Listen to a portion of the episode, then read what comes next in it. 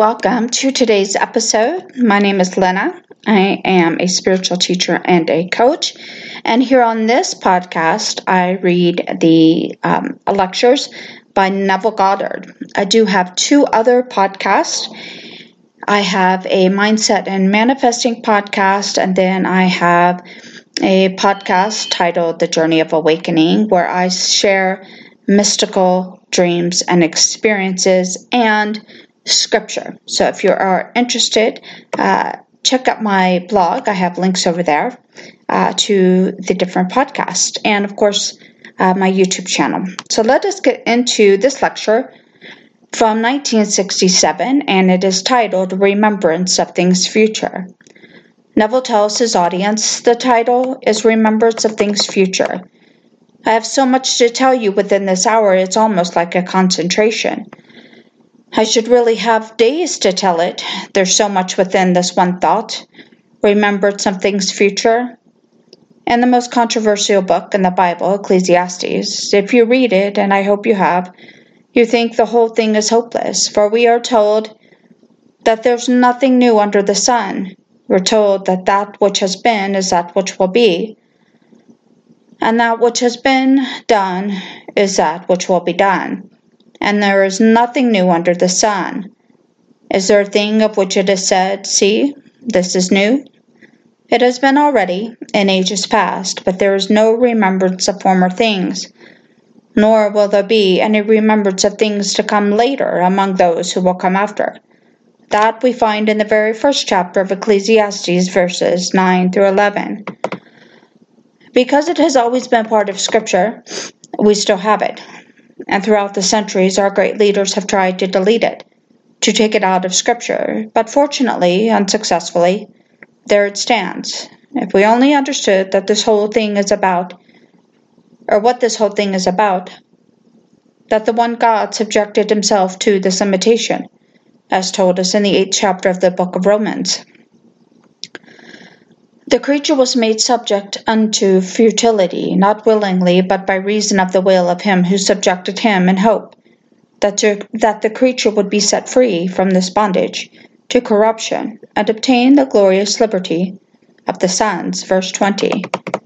Here is this one being subjecting himself, as we are told, I say you are gods, all of you, sons of the Most High. Nevertheless, you shall die like men and fall as one man, O princes. The 82nd Psalm.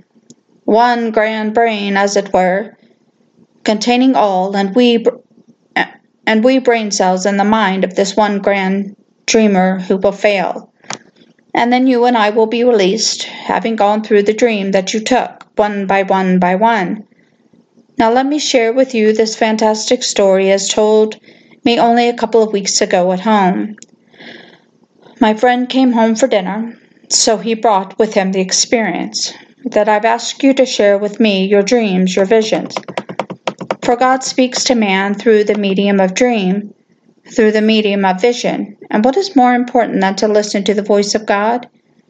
But a dream, unexplained, is like a letter unopened. If it's not explained, then you might receive a letter. It's a letter from God and without explanation, excuse me, all right, the thing is closed. It's sealed, and put it aside and forget it. Every dream is significant, and then something. It's not a dream, this is a vision. There are dreams, there are visions, and there are mystical experiences. These are the three. This is the most wonderful vision in three parts. So he came home and he took it from his pocket and he gave it to me. And now let me share with you, as he shared with me, this experience. Now, here is one who has already had three of the great experiences. I await eagerly the fourth due from his own timing. I thought it came earlier. It comes in 68. I was hoping it would come earlier, but it's not. It's a definite time interval. But here is his experience.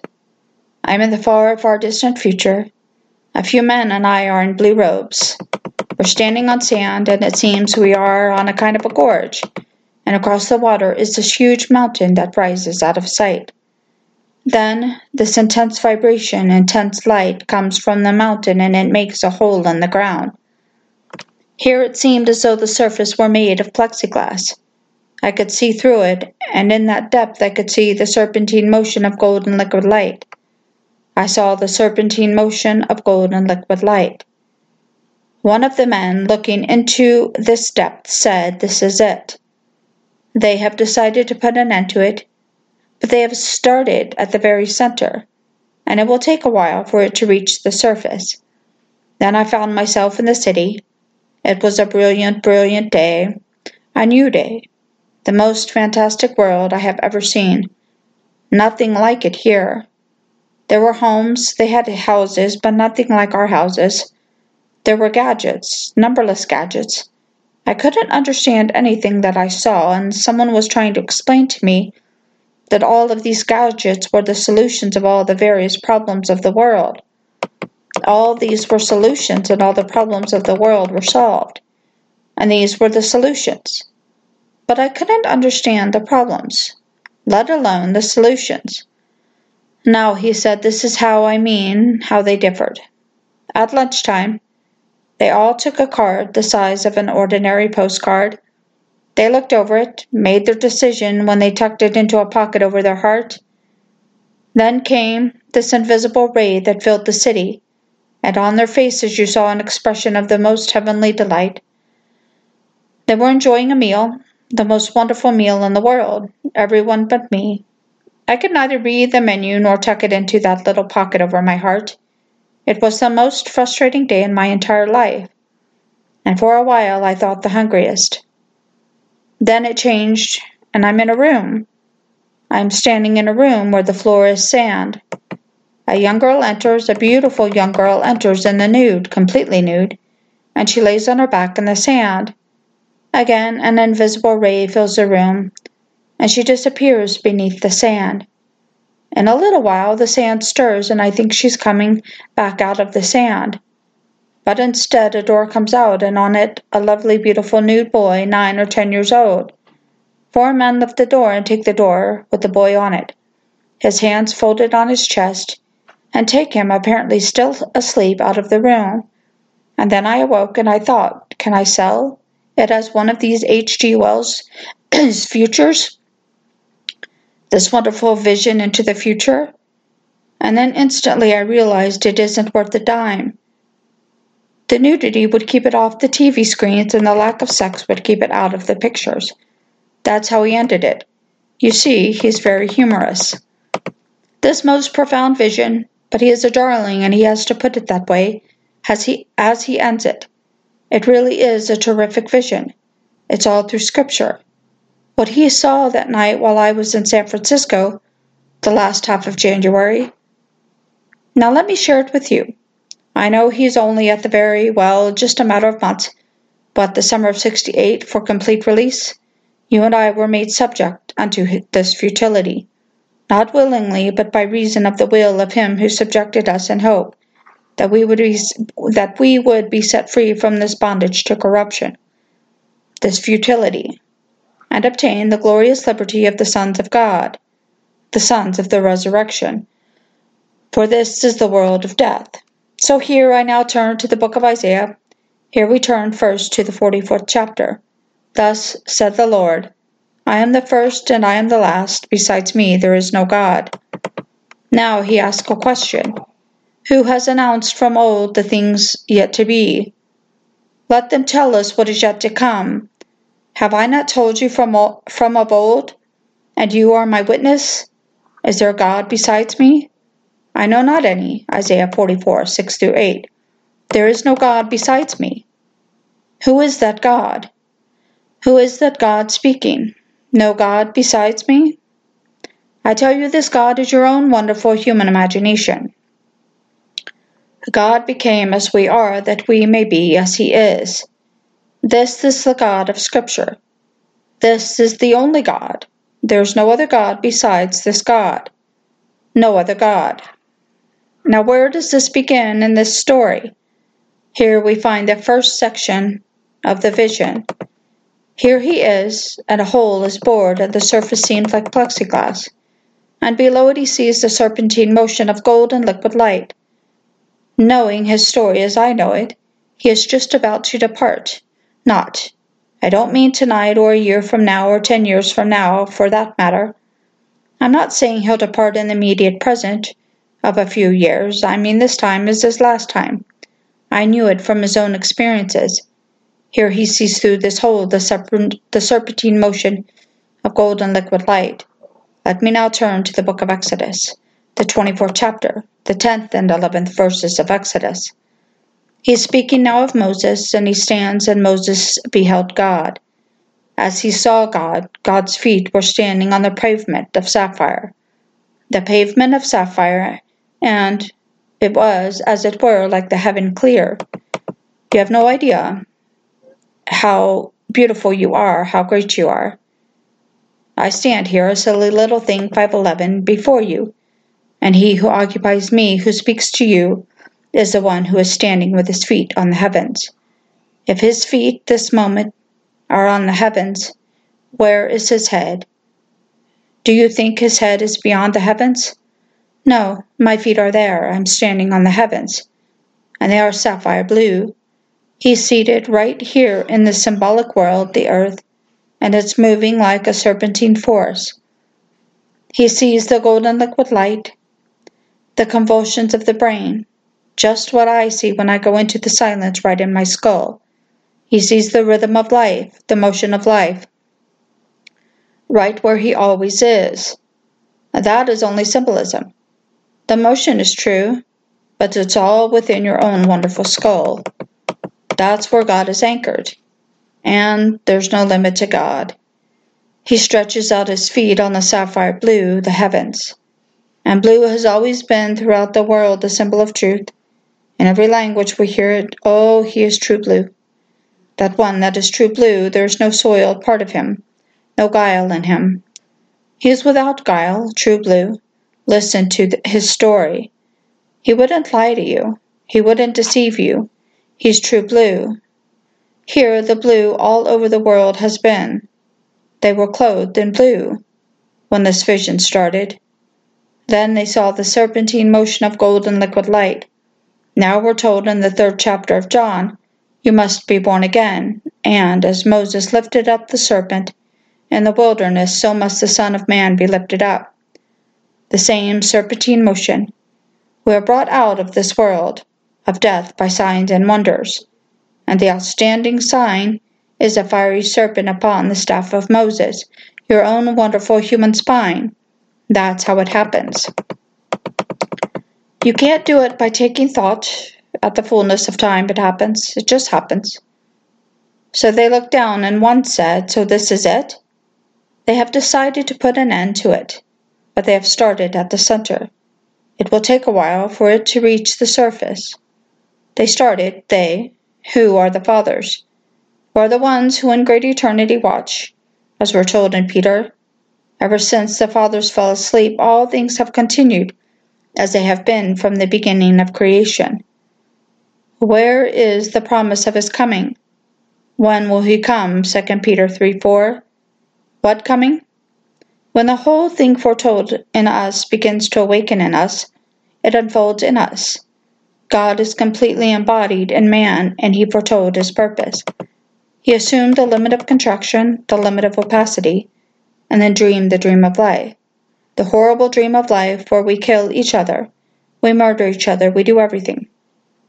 Then one by one we are lifted out and awakened from the dream of life, all gathered once more into the same one body that fell, a deliberate fall. No one takes away my life, I lay it down myself. I have the power to lay it down and the power to lift it up again. This is the one God speaking, called in Scripture Jesus Christ. But when I use the word Jesus Christ or the word Jehovah, or the word Lord God or the word I am, or the word imagination, I mean the same thing. These are synonymous terms. They're all interchangeable and so I mean the same being. So that in your very being the one God is buried, and this one God, after the fullness of time, awakens in you, and he passes through these stages. Now, the first section of his dream, I beheld the serpentine motion of the golden liquid light. Now he comes into a city where every problem is solved. Now, in the 24th chapter of Exodus, not only is God standing upon the blue, called the heaven blue, the very next verse, the 11th verse, this is now the 10th and 11th verses. And they beheld God, and they ate and drank. The heavenly feast comes after you behold God, the great serpent. It's a serpent that fell, the serpentine force. In this world it's sex. What greater power in the world, in this world, than sex?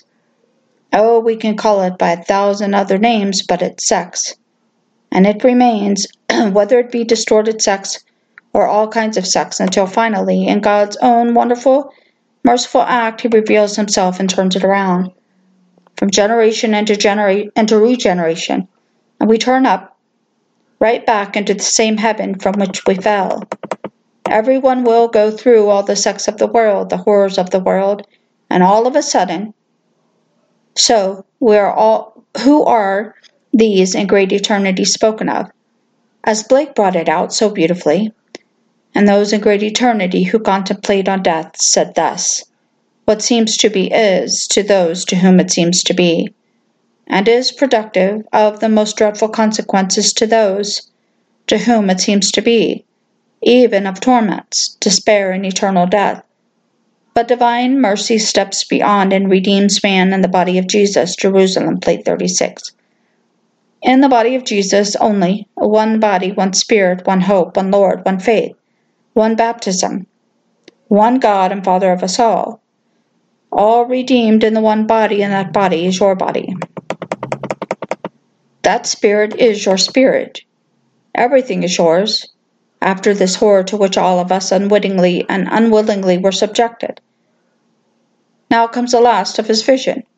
What a beautiful vision!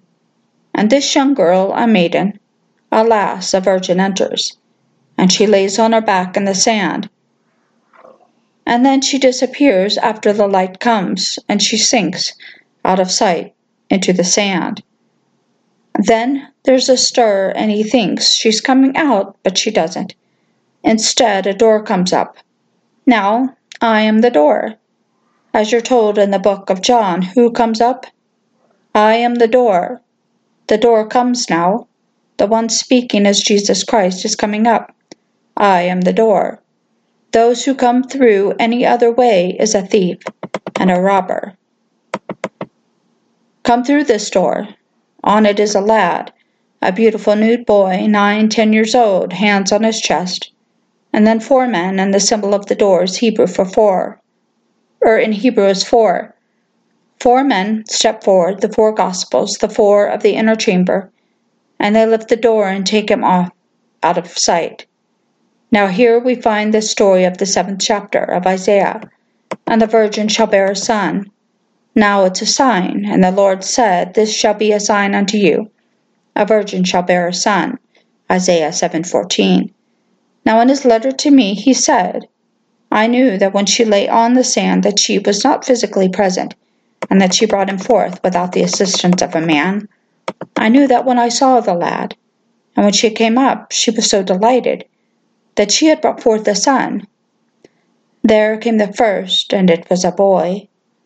Then came another stirring of the sand, and then she came up, and she was delighted that she had been had borne a son.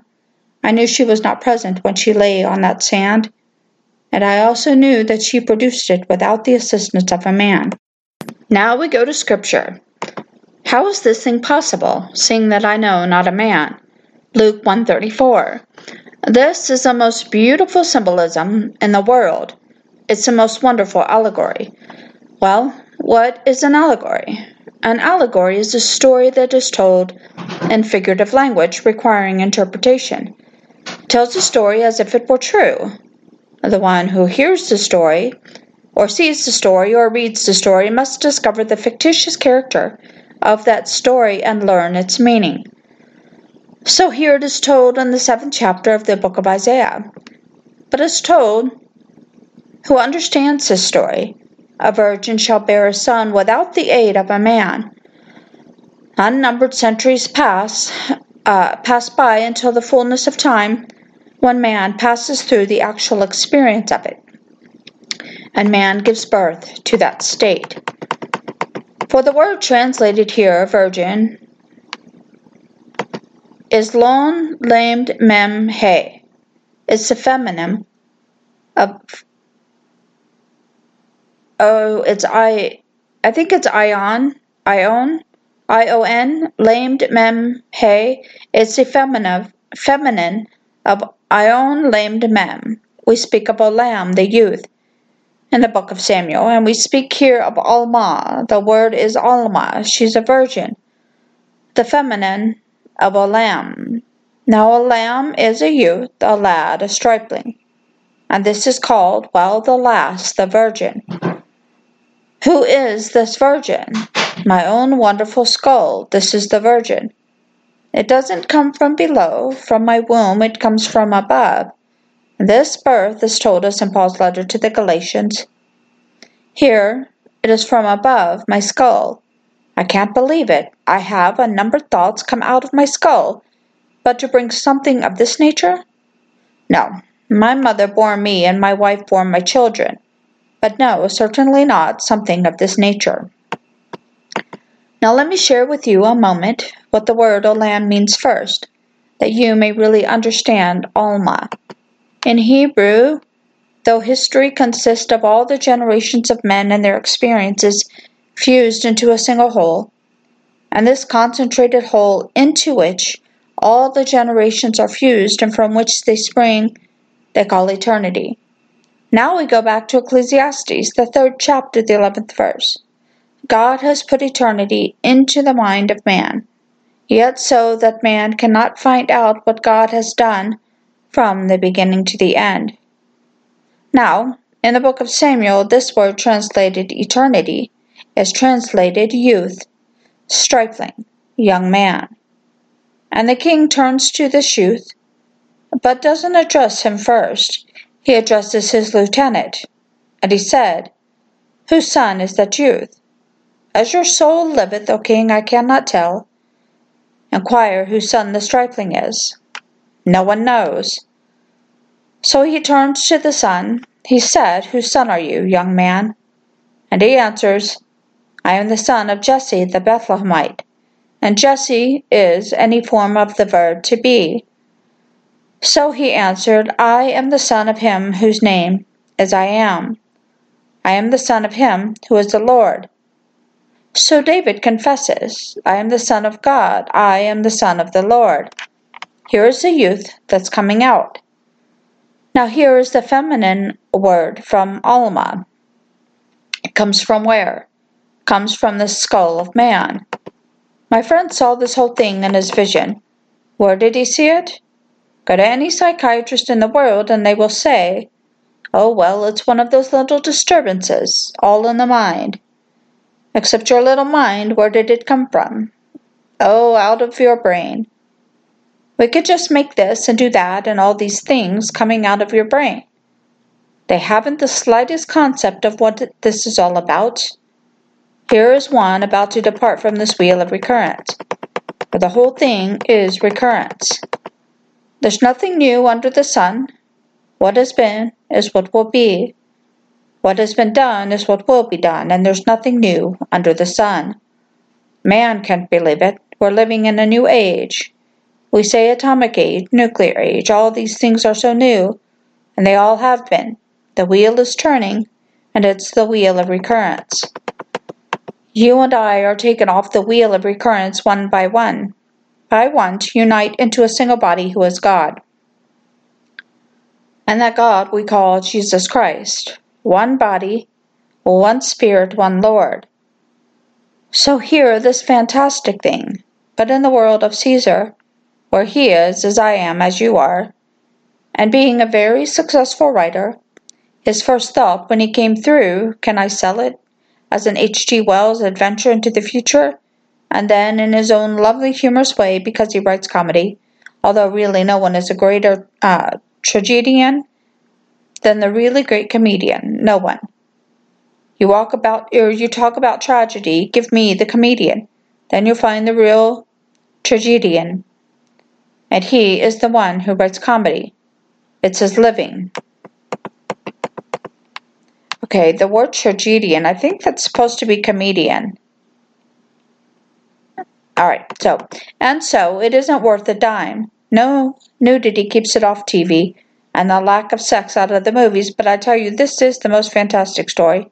And that, that night, his wife gave me in words her experience. Not in a dream or in a vision, but while wide, wide awake. And that is equally fantastic which I tell next time. But here I ask you to share with me all of your dreams and your visions.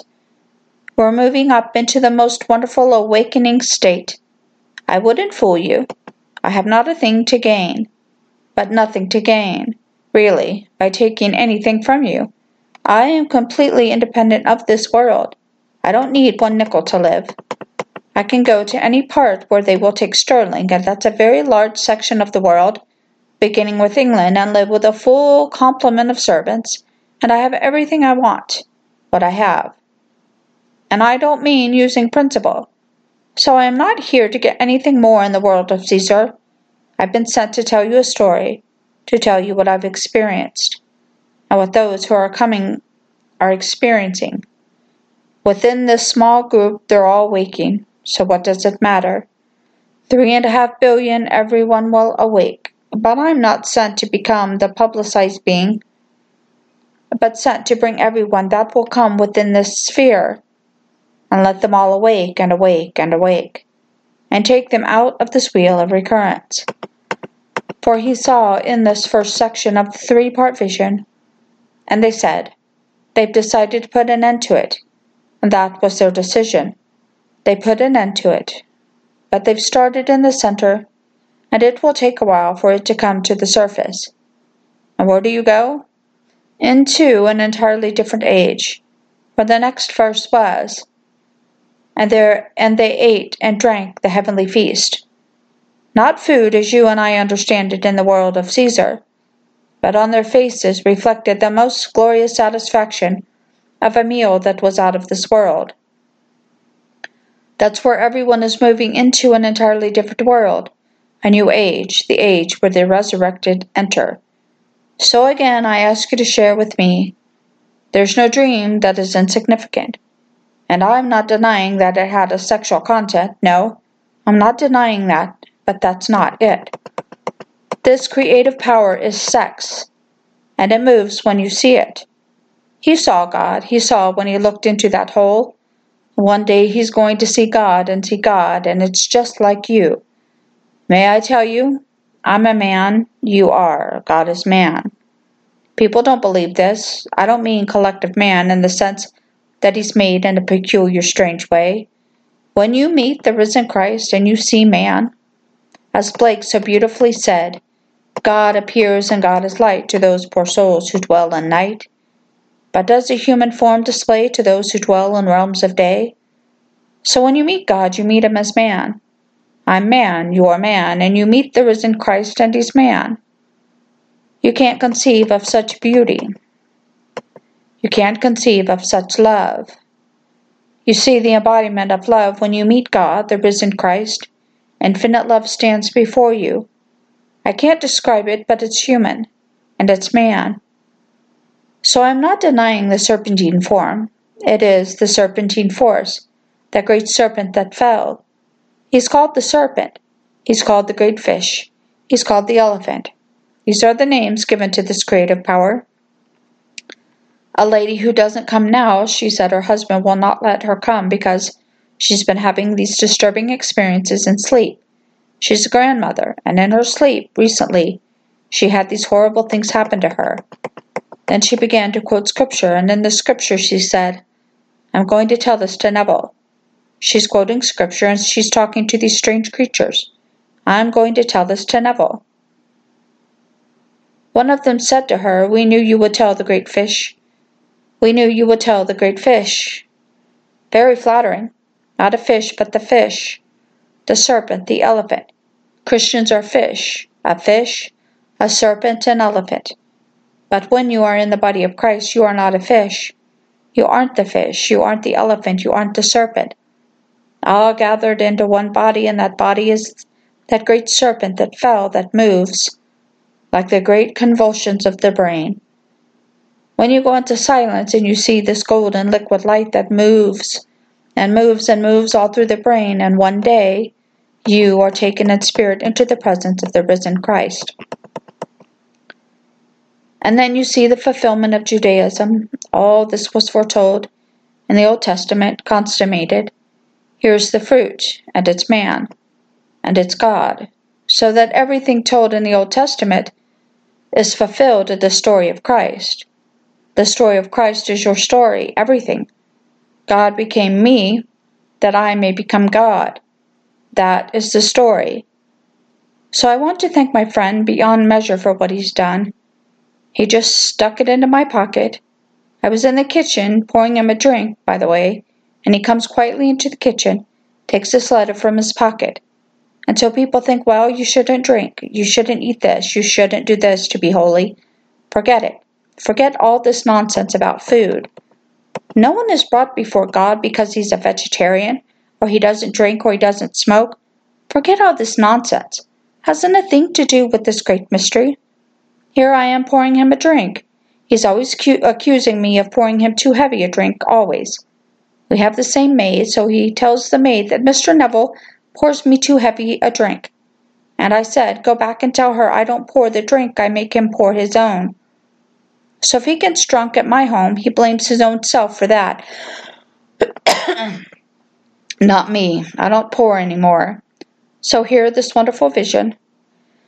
He sticks it in my pocket when I'm pouring him the first one. Pour him the first one and no more. I read it casually when he was there.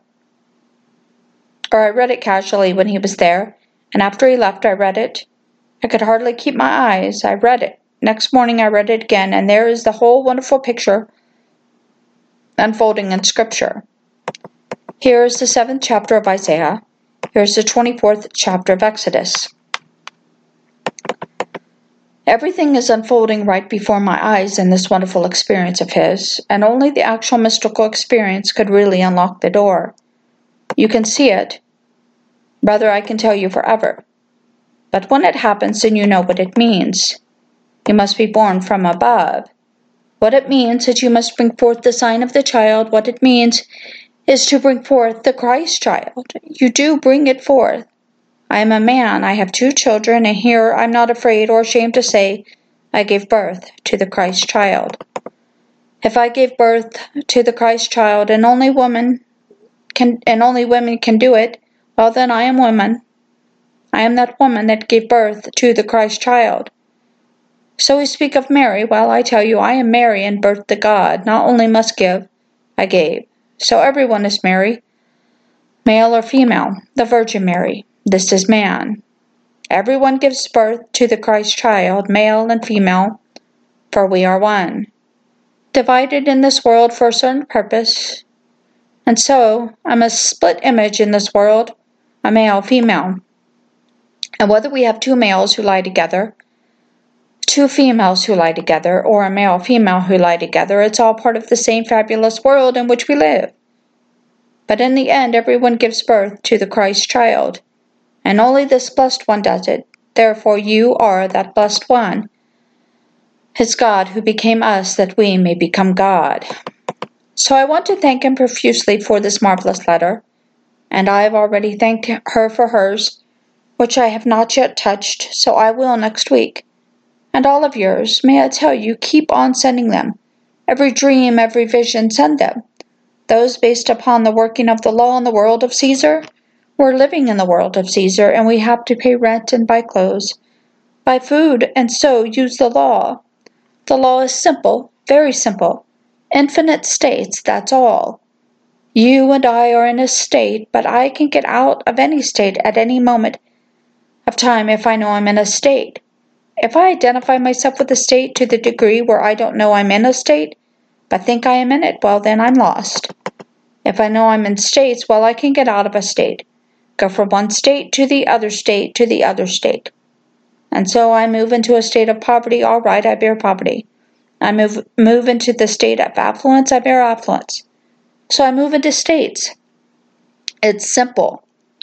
So I want to thank you who will share with me your moving f- from one state to another state to produce physical results in the world of Caesar, and you who share with me your dreams and your visions that I may in turn share all from this platform, and all of us together be encouraged by each other's faith in applying the story.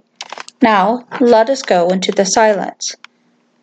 All right, so there we have Neville Goddard's lecture from 1967 titled Remembrance of Things Future. All right, thank you so much for joining me for today's episode, and I will see you all next time. All right, bye now.